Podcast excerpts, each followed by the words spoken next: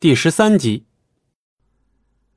龙当的手化为利爪，就在他的利爪要触及肥肥心脏之时，传入他耳中的是素素的一声闷哼。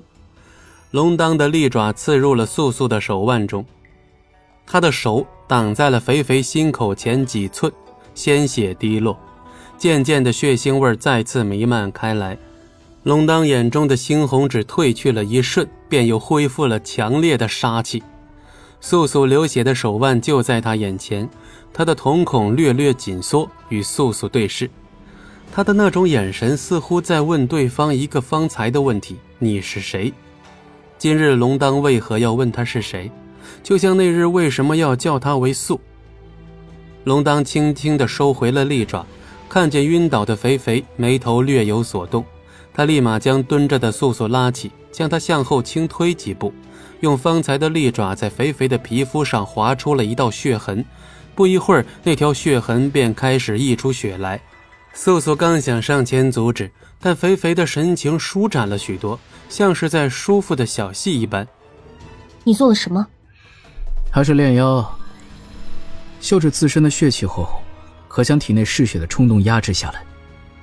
在龙当道出真相之前，素素并不知道肥肥是炼妖。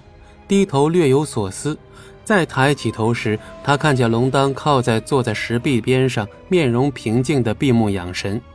素素想上前查看肥肥，但他想到龙当方才将他轻轻向后推几步的必要用意。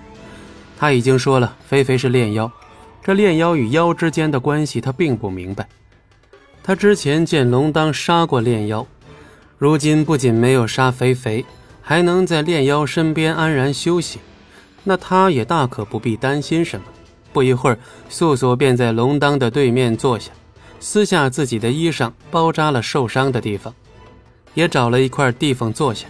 长隧道内沉默了好一会儿后，突然有两个声音同时响起：“你的伤要不要？”为什么要问我是谁？前一句是龙当问的，后一句是素素问的。龙当依旧闭着眼。只是这两句话音落后，被问之人都未做出回答，眼下又陷入了一片死寂。木槿花海处，位于花海中部的竹屋里，传出一声老者爽朗的笑声。竹屋中，风景寒与那发出笑声的老者相对而坐，细细品茗。一层白色的薄纱垂于两人之间，阻挡了视线。风景寒轻轻托起茶杯，嗅了嗅香茶，缓缓地撑开眸子后，一双深邃黝黑的眼睛显露出来，向着老者的方向露出了淡淡的笑意。休息了许久，素素被一股令人作呕的味道呛醒，是血的味道。强烈的自我保护意识使她猛地睁开双眼，映入眼帘的是一头黑发齐肩、眉目清秀、身着青衣的女子。是肥肥，肥肥蹲在素素面前，双手托着下巴，用一双水汪汪的大眼睛一直盯着素素，直到她醒来。素姐姐，肥肥先开口，用一贯稚嫩的口气。素素的眼神中流露出些许喜悦之色，总算是放心了。素素又仔细的看了看肥肥，没事了吗？肥肥猛地点点头。像撒娇一样搂住素素的胳膊，轻蹭几下。素素会心的以笑回应。龙当呢？忽的想起从刚才就没看见的龙当的身影。苏姐姐是说王吗？王说马上带我们出去。一说到龙当，肥肥的言语中总会不自觉地流露出对他的仰慕之情。肥肥说完，素素便明白了这强烈的血气味的由来。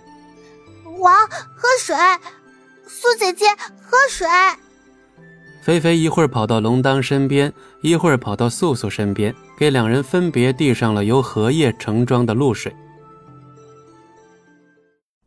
本集播讲完毕，感谢您的收听，我们精彩继续。